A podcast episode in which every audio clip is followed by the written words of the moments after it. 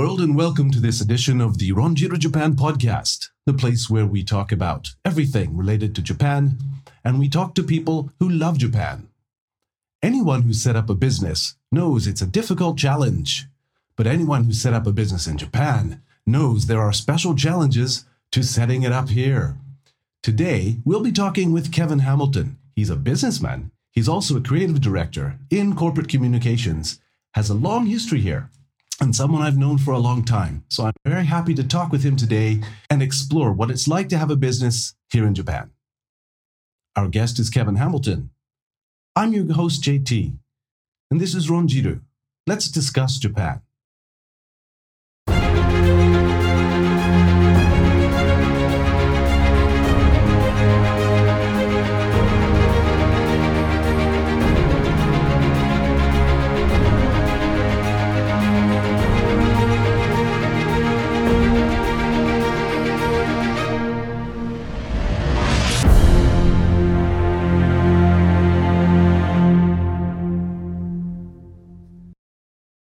Kevin Hamilton, thank you for joining us on the Ronjiro Japan Podcast. Thank you, J T. Very nice to talk with you here today. Um, I usually like to start asking my guests to cover how they came to Japan, when it was, what they've been doing since they've been here, and what brought them to where they are today. So, could you let us know? When did you come to Japan? What have you been up to? Okay, well, that's a long story. I came to Japan originally in nineteen eighty-five, so that was thirty-five years ago now. And um, that's about it. That's about it. Working at Japanese companies? I'm originally from Nashville. Mm-hmm. And uh, I developed an interest in Japan from a, a young age. And then when I got into college, I met some Japanese students, and my interest in Japan intensified. And then I had an opportunity to come here um, in the mid nineteen eighties, and I did. Thought I'd stay for a couple of years, but uh, got involved in uh, advertising work, copywriting work, and uh, you know, just started enjoying, you know, living here and doing the work here and getting things done here. Uh, suited me very well. So before I knew it, time just sort of got away from me, and it's just, you know, sort of made it my my career and uh, way of life. So you've been in advertising the whole time, or done other things as well?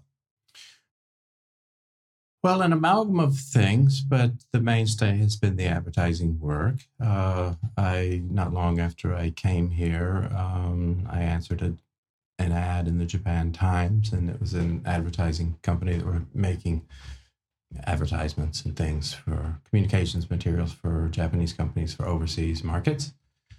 And so I joined there, and uh, had a really good mentor who taught me advertising copywriting.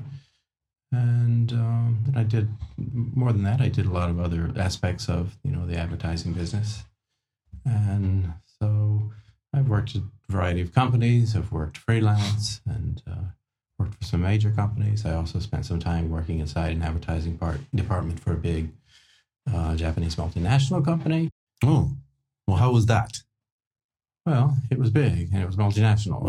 Yes, but it's, it was client side instead of agency. It was client side, side so that's um, yeah. There's that's something, you know. I've I've been on both sides of the the table, mm-hmm. and um, you know, there's benefits to both sides, I guess. But um, then five years ago, I started my own company with uh, an American business partner, and uh, primarily doing, you know, copywriting work, or, you know, content development work for the web and for marketing campaigns. Mm-hmm. And um, so, yeah, we've grown up to about six people now, and we work with a lot of outsourced people, creative people. So I suppose there's about fifteen or twenty people of us that are working together pretty much, you know, week to week. When did you start your company? In twenty fifteen. So started, five years. So coming up on, yeah. Five years. Five years. Well, congratulations. Oh, Most new businesses are, they say three years is the tough part, and after that it gets easier. Has it gotten easier? Well, it's never easy. It's it's never easy. Um, um, but there's always, uh, you know, these Japanese companies, you know, always have something that they have to publish in English. So Um, you know, times sometimes times are good and sometimes times are hard, but you know, there's always always something has to get produced. So I can always find we can always find, you know, work pretty much what we're doing. Do you have a favorite field um, in, in terms of clients? Uh, you do a lot of both B two B and B two C and also government work. Is there something that you find more enjoyable than than the others? Well, yes. Most of the things that I've done over the years have has been B two B. It's mm-hmm. very sort of straightforward and conservative mm-hmm. and kind of executive to executive, you know, mindset. Um, but we have done a little bit of B two C, and we're doing more and more. Uh, what we're doing is B two C over in sort of the entertainment sector, and the music, mm-hmm. and music products and merchandise and things like that. Mm-hmm. And that's something that we're uh, just now getting started in. And so over the next five years, we it's sort of a new dimension of our company that we want to grow. Yes, uh, because I, I know you, I can I can bring this up. You you have a music background um, from way back in university days or shortly thereafter, if I'm not wrong. Well, yes, I was, before I came to Japan, I'm from Nashville, mm-hmm. and um, was raised there. And I, um, I think career-wise, originally I started in, you know, graphic arts, printing. Yes. I was a, a pressman, press mm-hmm. operator for mm-hmm. a while, and mm-hmm. I did various things in the graphics art business there. And in university, I studied uh, the music and entertainment business, and uh, joined a company that was actually doing music marketing. And um, then, uh, yes, uh, it was then that I had the opportunity to come to Japan, and came here and got involved in advertising. And of course, advertising does also involves, you know, certain dimensions of music development and the music business. So it, it's it's still, you know, sort of been something I've been connected to. Sure. I'm quite happy for you to mention the name of your company. Um, uh, maybe give it a plug, let people know what it is that you do, um, and how uh, you're moving into the music business uh, in addition to the sort of traditional, uh, both online and offline advertising, uh, creative, what, production uh, that you do. Right. Yeah. Uh, we're called Ubique, mm-hmm. and what we were established to do were basically help companies, whether it's, you know, these big Japanese companies or even advertising agencies that need help, you know, with English language, primarily English language, you know, materials or, you know, advertising, you know, campaigns and things like that. Mm-hmm. And, uh, you know, in the past, uh, a certain amount of foreign people have been hired, you know, inside of these companies to do that type of work. But it was, especially five years ago, the trend was that that type of work was outsourced. So um, that's one of the reasons we established the companies, because uh, there was a need for it. And mm-hmm. it was something, you know, we were good at and we can do. We can mm-hmm. do. And uh, as we got started, you know, primarily we were originally just writing English, you know, for um, a variety of needs. And then Um, we got called upon to like make a video, and then to do this and make a brochure, and, you know, just different types of work, you know, started coming in. And then we hired a video, you know, editor and a graphic designer, and we hired a full-time, you know, translator and copywriter. And we hired uh, a woman that's, uh, you know, responsible for, you know, uh, handling the clients. So we've sort of grown up to, you know, a little core unit of really good people, bilingual people, mm-hmm. uh, international people. Uh, we don't actually have Japanese in our, in our, on our core team. That's something we want to add, you know, over the next year. Sure. But primarily with doing work for overseas, it's, it isn't that critical. Um, and we all speak well enough, you know, to deal with Japanese clients who can't speak in English. Mm-hmm. So busy, busy. Well, yeah, busy, you know, it's it's creative work, so it's it's fun and interesting, and we work with a lot of different outsourced people that, mm-hmm. you know, come through here, and we get influenced by, you know, uh, what they do for us. And um, we do work with quite a few, you know, major companies across several sectors, so we get exposed, you know, it's, so it's it doesn't really get boring. Everything is kind of, every company is doing something different.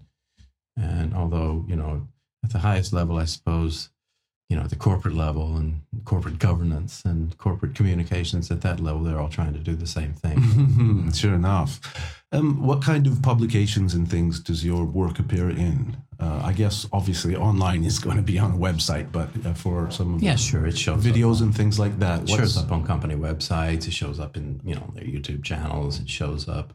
Uh, we do work for, you know, major media. Our work goes into, like, Wall Street Journal, mm. B B C World, and... Mm. you know, C N B C. So, you know, it goes out into major media. So a small company that does big work for giant corporations in giant media. I Not guess, yeah, bad. I'd say that. Well, happy fifth anniversary. You're getting very you. close. Um, being that diverse and doing that much uh, various tasks and work for, for various companies, what made you decide to get uh, to expand even further into the entertainment business? Well, it's... Um, I see a need, actually. You know, I mean, I'm, mm. I'm personally interested, and I just find it interesting. And, you know, I like, you know, being around musicians and artists, you know, like, you know, being from Nashville, that was just sure part enough. of growing up, you know. Mm-hmm. Uh, my first guest on my podcast was from Nashville. Yes, I know him very well. uh, he's a notorious fellow. Yes. Yes. But, yes, uh, I see a need. Uh, right now, there is, you know, people, millions of people all over the world that, you know, can't get enough of Japan. It's not just the anime or the manga. It is the music. It's everything.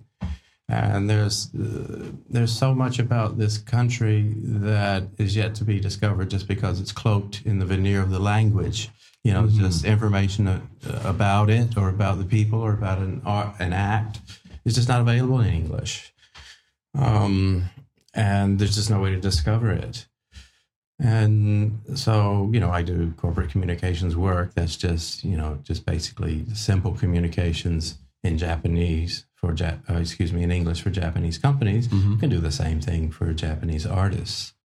And, you know, I think the major artists, you know, who work for the big, you know, you know, the big stars, you know, they've, they've got, uh, you know, the resources to do whatever the, they actually choose to do strategically, globally. Mm-hmm. You know, they have access to people that can get their message out in English and can help them. Mm-hmm. But there's this whole middle tier of, you know, of artists here that, you know, don't, that aren't in the mainstream limelight every day, but they're just, you know, amongst the world's best musicians. They're just great players. They're creative people. They're great performers.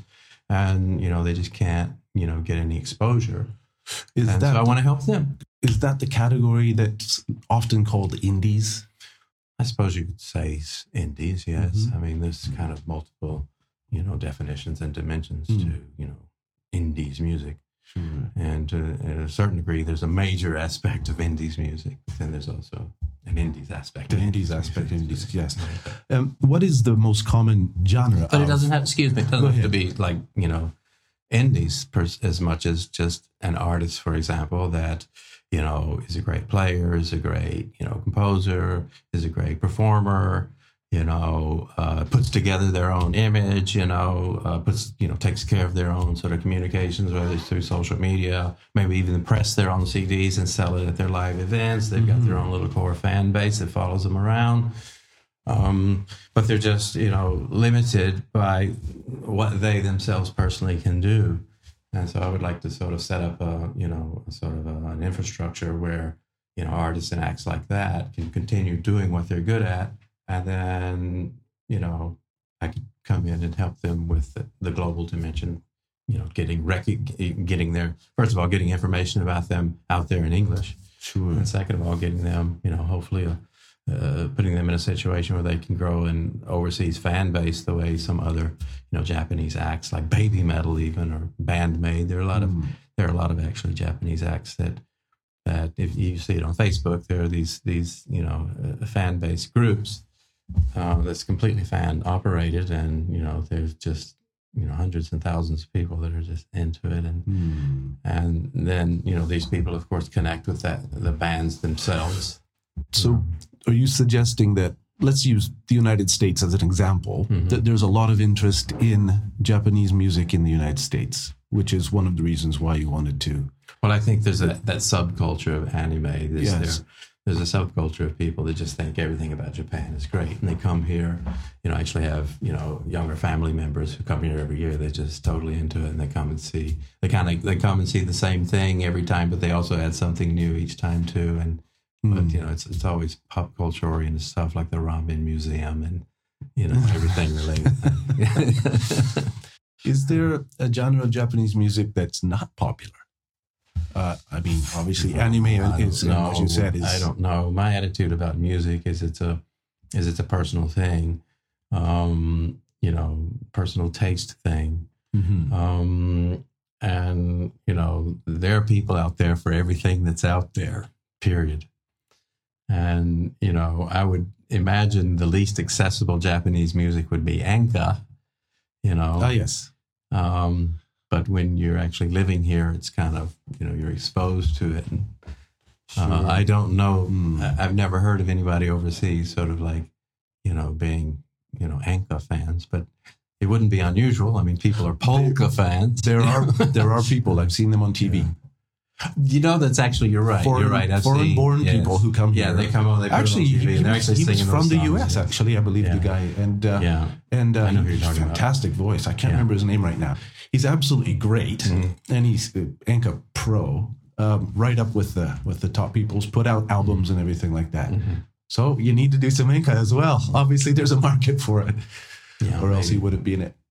But, you know, speaking of, you know, just the personal taste aspect of music, you know, um, we live in an age where, you know, like in global music, uh, there there's a wide variety, certainly.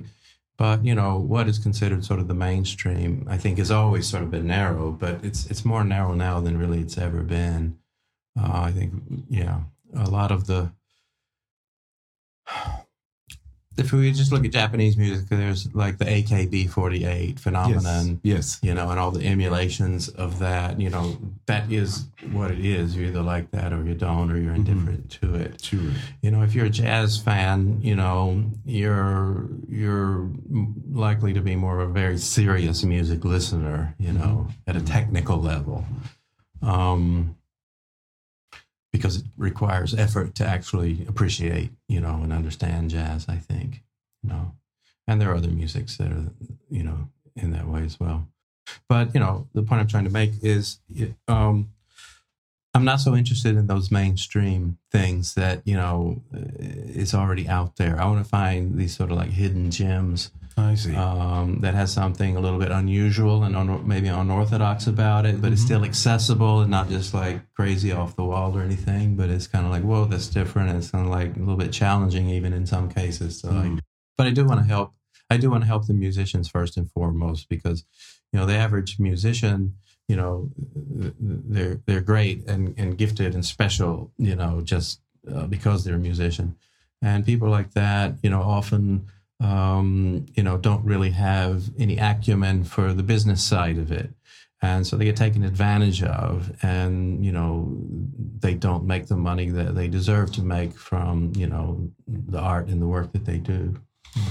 It's very difficult uh, to succeed, not just in music, but also in television, mm-hmm. uh, entertainment, or in comedy mm-hmm. here in Japan, unless you have a, an office, a talent mm-hmm. uh agency that works with you. Mm-hmm. So in a sense, um, Ubique's new explorations into the world of, mm-hmm. of uh, entertainment production mm-hmm. is going to be, in a way, like a talent agency or a record label that, that the people can can rely on to help them get their stuff out there. Yeah. Well, I, I don't know that talent agency would be the right model, but um, we're we're talking to Uh, a record company in the United States based in Denver called Color Red, mm-hmm. and they're coming into the Japanese market, and so mm-hmm. it's likely we'll be tying up with them and helping them, helping each other in some way. Mm-hmm. And they, first and foremost, you know, it was started by, you know, a musician um, who, you know, was, you know, philosophically, you know, his headspace isn't the same as where I am. You know, it's like he could see that, you know, there's all these great musicians that all they just want to do is play. And but they're not able to sort of like live by just playing, just because they don't have their, their music business, their their business house in order. Sure. And they don't know how to get it in order. Right. You know, they don't have their publishing in order. you know, even simple things that's just the, the basic thing every musician should have taken care of. It's, you know, it's complex and not so easy to deal with, you know. It requires lawyers and, you know, all kinds of, you know, layers that don't really mix well with, you know, the creativity of making music. Mm. Right. So Color Red is really basically established, you know, help, you know, basically be a haven for artists to come in. They've built a studio, and so people can come in and like play and record, and they just basically record live in the studio and put out records, and they've put out dozens of records so far. And they want to grow, and they want to get involved in like every type of, you know, genre of music. And again, it just comes back around to what I was, you know, the original point I was trying to make is, you know, people like what they like. And, you know, as a small sort of enterprise, you know, wanting to help, you know, musicians, mm-hmm. you know, I just want to focus on sort of things that I can really relate to, the type of mu- music that, you know, really gets, you know, gets me stirred up and going, you know, and not just music for music's sake, to be honest. Sure. Um, you were also a guitar player. In my younger days, yeah. So I was, you know, I was in a band, and oh yeah, and I was more into like harder, you know, edgier music, mm-hmm. industrial type, you know, Do darker music. Darker music. Mm-hmm. Yeah. I wonder how that works. You mean metal? That's one of one of many, many dark things. One of many dark things. Yeah. Um, you, um, uh, with your uh, this new sort of enterprise into the entertainment music industry, um, is Ubique basically going to be outbound, or is there also an inbound component? It's, it's both. Yes, we're looking at, um, as I say, sort of the common theme is something like unusual, unorthodox, but still accessible, mm-hmm. and. Um, You know, we have, we, we're interested in Japanese acts, and we're also interested in foreign acts. Uh, we're based here, so the most important thing is, you know, what we can do for Japanese acts going abroad. But, you know, we do know people in the industry here, and we do, uh, you know, associate with, you know, the opposite, you know, foreign acts that are coming in through here uh, that the Japanese love uh, or are discovering. And, you know, we want to help, you know, them as well. Mm-hmm. Um, and so, yeah, so we, we're starting out, basically we'll release, you know, one Japanese act and one foreign act as sort of, just sort of to get our model started. And then we'll just add other acts from there going forward. How did Ubique start? Ubique started uh, because, let's see, there was a gentleman named Michael Hoover that uh, I had known since the early nineteen nineties. Uh, he was a translator back when I met him. He's originally from Baltimore in the United States. Mm-hmm. And uh, we did a project together uh, for Yamaha musical instruments. And then that was, you know, ninety-two. And then we sort of kept in touch over the years. In some cases, we did some other work together. He, he uh, joined a big Japanese company and hired me to make some things for him. Uh, then we just kept in touch, and we were good. We were good mates. And then, in yeah, twenty fourteen, we bumped into each other in Shinbashi, just in the middle of nowhere. Hadn't seen each other for a couple of years. Shinbashi is a great place to bump into people. Yeah. And, you know, surprisingly, he told me he was quitting that company. He'd been there for a long time, and he said he wanted to start his own company. And So and then he said, well, hey, why don't we just talk and see what we're both up to?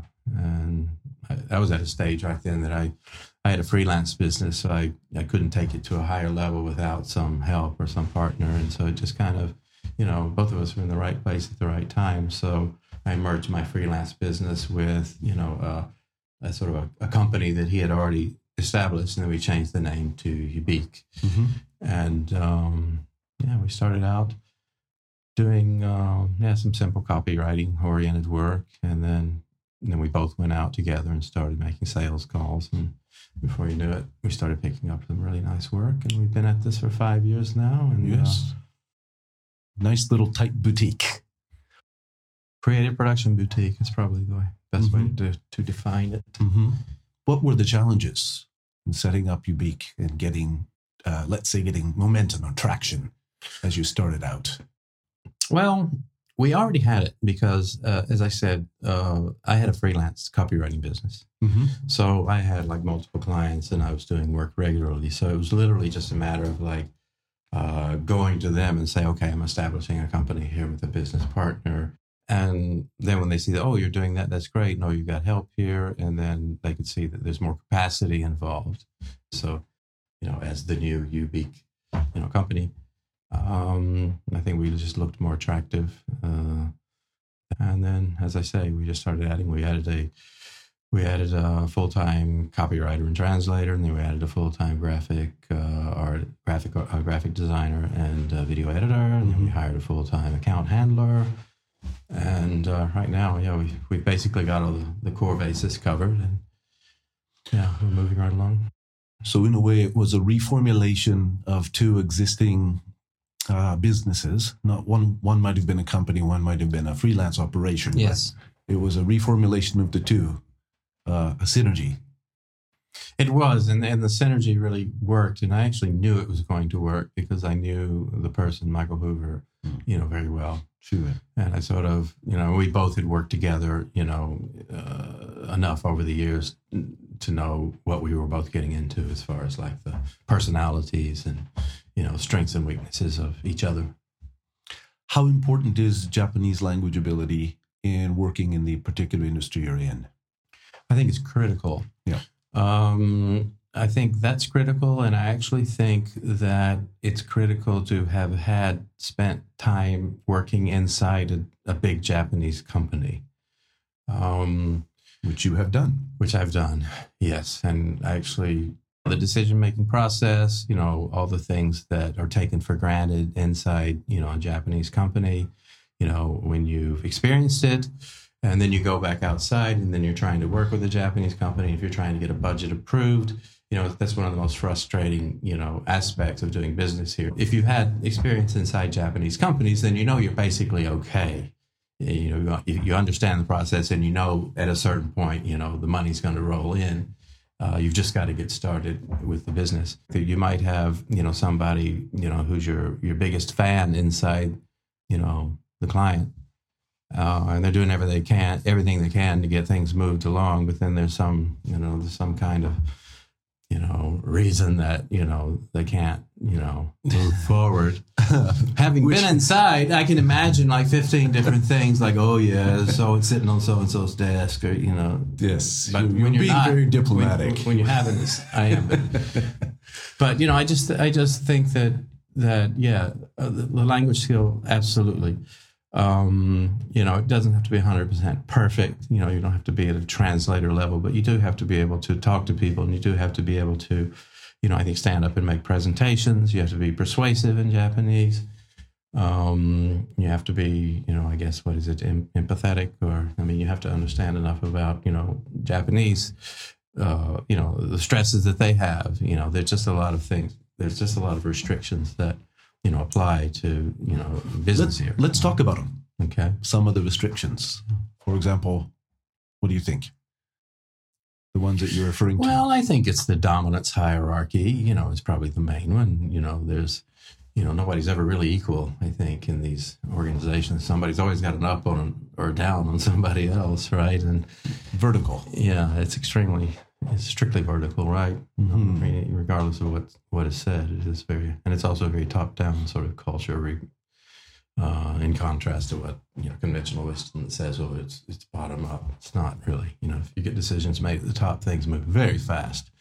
If you try to get things rolling from the bottom, it's extremely slow and might just never work. You know, and if you try three years later, and five years later, I've experienced uh, very similar things. And if you try to uh, get that decision from the top mm. to move things through very quickly, without moving it up from the bottom through the proper channels, that's right. It's a very that's right. It's a pincher movement. It's a pincher movement, it, and it becomes a very negative thing. Uh, it will make you enemies, and uh, that's right. And that's it right. can actually set even you if back you, in your career. Even if you did a good thing, ultimately, you know, you'll be penalized for it. Yes. It's it's not by any means necessary when, when it comes to getting things done here. Sure. Process oriented. Oh, yes. Oh, yes. Very much. Yeah. How about Ubique? The culture that we're trying to, you know, put in place, uh, first and foremost, starts with, you know, um, self-motivation, the ability to, like, you know, organize one's schedule and not needing to be micromanaged. I mean, we we can micromanage if we have to, but we don't want to. We don't want to be working with people that need to be told what to do. Um, you know, we tend to hire really smart, intelligent people that know what they're doing, uh, give them the tools, the resources, uh, and the guidance, you know, and support they need to do it, and then get out of the way and let them do it. And that's working out reasonably well for us so far. Um, yeah. We live we live in an age of like hot desking, you know, and uh, there are just a lot of people that are, you know, kind of like free and moving around with their laptops and, you know, their, sure. you know, devices. The digital devices, and you can literally work anywhere, anytime. Um, and we want people, you know, here at the office, you know, every day, you know, on the clock. Mm-hmm. But if they're ill, or, you know, even if they've just got a sniffle or something, and, you know, uh, instead of bringing your sniffle into the office, just, you know, work, work at home. Uh, mm-hmm. And, you know, you still should be able to have exactly the same output. If there's a meeting, you can Skype you in, you know. So we've got all these these tools. And so, um, yeah, we're very much a physical, you know, office. But at the same time, you know, I think remote working is, is an important part of the culture. Um, Especially I do it quite a lot. Coronavirus. Yeah. Well, yeah, yeah. That's a little uh, bit scary. It's funny you say that, because yes, there's, I mean, that's what's happening. I mean, there was, there was, um, there has been this sort of uh, talk about, okay, when the Olympics come here in twenty twenty, we don't need, to, you know, all the people commuting to work, you know, and uh, people are going to have to like volunteer to, you know, we work remote, work remotely at home. Then there's sort of, a, you know, there's some people are like, oh, no, it's going to be too big of a disruption. That would never work here in Japan. Well, now they don't really have a choice. You know, with the coronavirus, it's a lot of companies that said, you know, stay at home. And they're working from home, and they're finding that it's not really that big of an issue. Sure. So, um, so it's, you know, it's becoming, even that is becoming Japanese, I think, in its own way. You know, just that method of working. What is the meaning of the word Ubique? Well, it doesn't really mean anything. Uh, when I was searching for a name, when I was coming up with a name, the most important thing for me was that it'd be easy for the Japanese to say, mm-hmm. and easy for non-Japanese to say. It, it derives, of course, from, what is it, ubique, which is a, you know, the Latin word for, I guess, ubiquitous, uh, everywhere, mm-hmm. right? So that works fine for uh, what we're doing, you know. So if we're helping Japanese company, you know, communicate everywhere, Ubique, it, it makes sense as a name. What's next after you get this entertainment portion built? I think what's next is literally, you know, there's, it's one thing to, to find artists and make those artists' music available. It's like how to, uh, you know, it's going to be a big enterprise to uh, to put a system in place that's going to allow people to find that music. Mm-hmm. Purchase that music.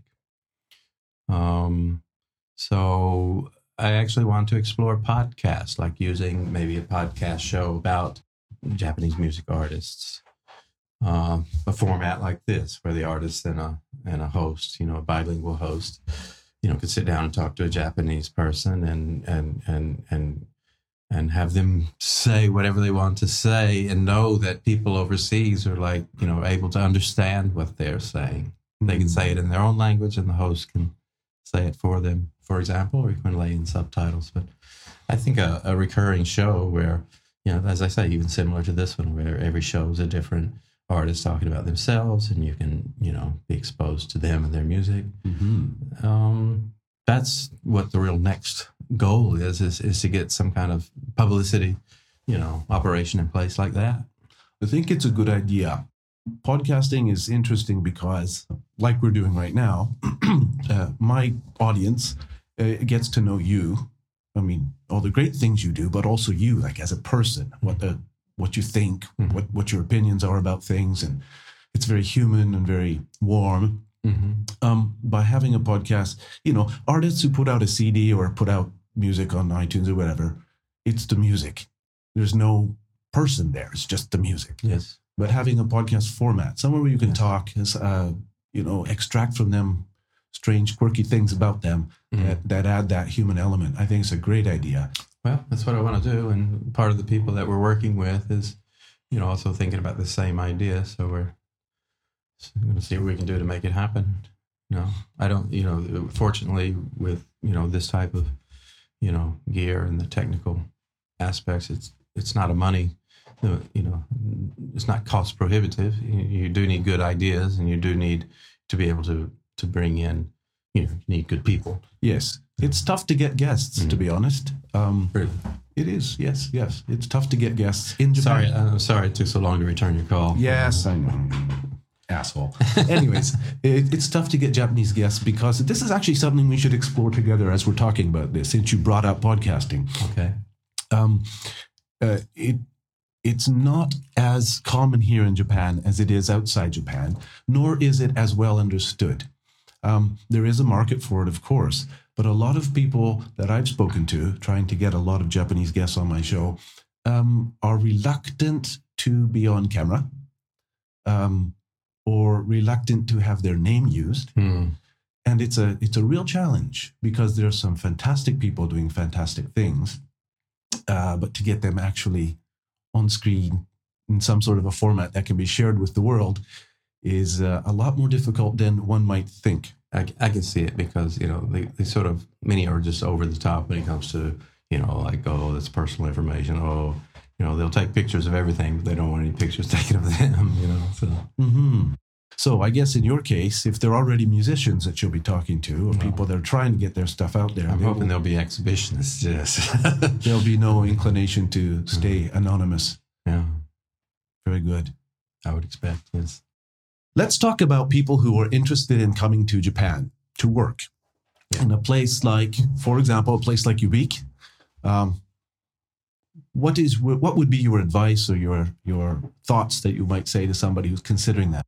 Well, always know before you go. Um, I think I think that.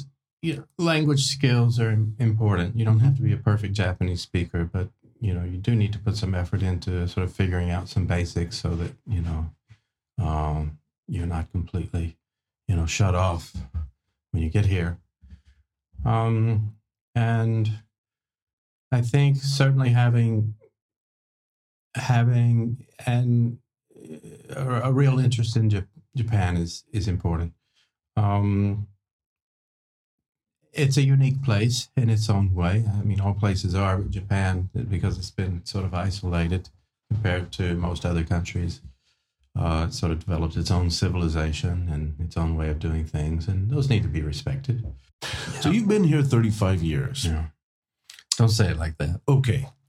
You've been in Japan a long time. Okay. What is your favorite, let's say, three things about Japan? Well, this is in no order. Yes, um, yes, yes, yes, yes. But I mean, certainly, you know, this is an easy one—the food, you know, because sure. the, you yes. know, the, the the food culture here is yes. phenomenal. Nobody dislikes Japanese food. I've never met one. Or even if you do, you, it just means you haven't, an ex, you know, you haven't right. exposed to enough of it, you know, mm-hmm. because mm-hmm. there's everything under the sun, right? So yeah, the food definitely. I mean, to a large degree, that might be what's keeping me here. Um, I definitely, you know, respect the um, the safety, uh, the um, the overall sort of respect for, uh, you know, other person's property. You know, we've all heard stories, and it's happened to me as well, where, you know, I've lost my wallet and, you know, I try to retrace my steps, and either at the The, the the retail shop or the, the nearby police, you know, station, you know, they will have it, and all the money will be in there. You know, that, you know, it's just an endless, you know, source of respect. You know, that happened to me um, uh, many years ago.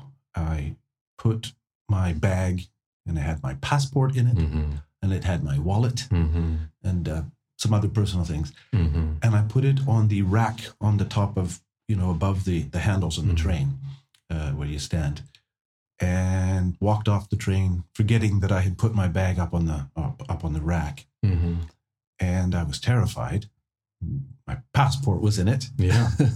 That's a scary thing when you're passportless in a foreign country. That's right. And uh, so I went to the station master, told him I uh, forgot my bag on the train. It's got everything in there. I'm kind of stuck. I'm in, I'm in real trouble. And uh, he had a team of other station masters waiting at the final station on that train line. They walked into the train the moment it arrived at its final station, got my bag, took it off. Everything was there, all the money, passport. And they said, come pick it up. It's waiting for you.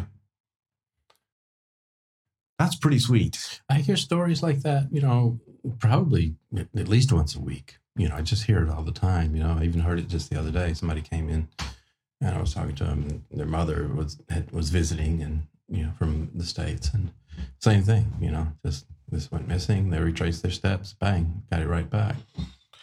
Very nice. Now, that's the second that's thing. The, second the third thing, yes. thing is, uh, you know, the third thing... Again, there could be a hundred things, but I think the third thing, you know, the top three would be because I was here, you know, and experienced the two thousand eleven earthquake and sort of the way be, people behave when something, you know, that drastic happens, um, and the discipline and sort of the, you know, the helping of each other, um, and yeah, the, the the standing in line and and you know, uh, it's you know it's it's a highly stressful situation, and you know, don't know what's going to happen next, and I just think it's great, you know. I mean, it's just this, you know, the fortitude required to actually and you know behave that way at a time like that, you know, because you could just feel the you could just feel the fear in the air. You know, mm-hmm. at the time, you it's know, tangible. Like the several days, you know, afterwards, and because the, there's all the aftershocks it's and the uncertainty, and everybody's sort of in a state of shock anyway. And even the ones that didn't experience, like I did, and you, you saw those images of the tsunami, you know, the tidal waves coming in. It's kind of like, you know, takes a while for that to, to, to register in, in the brain, you know. Mm. At the same time that you don't know what's going to happen next, and just, everything seems so surreal. It was a magnitude nine point oh earthquake. Well, it That's lasted enormous. So long. It lasted, it lasted like five you know, minutes almost. Uh, depending on where you are, yes. It's even longer. I think down Tokyo area here, you have four and a half, five minutes. I mean, that's that's a long song, you know, for a musical person. Right? That's not a tune yeah, I like very much. So, what's next for Kevin Hamilton? You know, you'll be able to find me in Tokyo. Uh, just, um, yeah, I enjoy what I'm doing. Um, you know, I enjoy working with a lot of different people and a lot of creative people. And um, yeah, as I say, Japan, this, I just really, you know, Tokyo fits me well. I, I, it's just an exciting place to be. It's always changing. It's a bit noisy. In fact, uh, I read the other day, it's the noisiest city in the world. I don't like that so much about it. I but, don't uh, either. Yeah. Mm. Um, but yeah, um, it's, you know, people like us, you and me, we're, uh, of course, non-Japanese and um, never will be Japanese. But uh, we've managed to sort of like find our own, you know, niche here that works for us. And there is, of course, as international people living in Tokyo, there is a sub international subculture of a you know of all major cities around the world. This exists, but the average Japanese doesn't know about it. You know, there's just you know there's subcultures everywhere. The whole international layer, and even people from different nationalities, you know, can sort of mingle around, you know, in ways that they couldn't back in their where they're from. And there's always something for someone here. There is for everybody, something for everyone. There is, and I just find that you know stimulates. It's it's invigorating. You know, I can get points of view. Uh, directly from, you know, people. And, you know, that's one of the good things about being able to speak Japanese is that, you know, it's great to speak to Japanese in Japanese. Uh, I'd prefer to speak English, you know, if someone's English is better than my Japanese. Mm-hmm. Um, but speaking Japanese with foreigners who don't, who are here, who do not speak English is actually quite a satisfying thing to do. Mm-hmm. You know, to be able to just not not even think about it, but just talk in Japanese and talk about something. And otherwise, we wouldn't be able to do that because they don't speak English and I don't speak their language. I, I really like that. Do you ever get outside the city the great city of Tokyo and its environs? I'm getting out more and more. Um, I'm, I've always been a bit of a workaholic. Uh, you know, uh, whenever I got some free time, I, I, I didn't want to go anywhere. You know, I just, just wanted to chill, you know, and there's plenty to do in Tokyo and Yokohama area and Kamakura, you know, within, you know, forty-five minutes of Tokyo. Sure. So there's so many places you can go. Quick train, right, yep. You can do.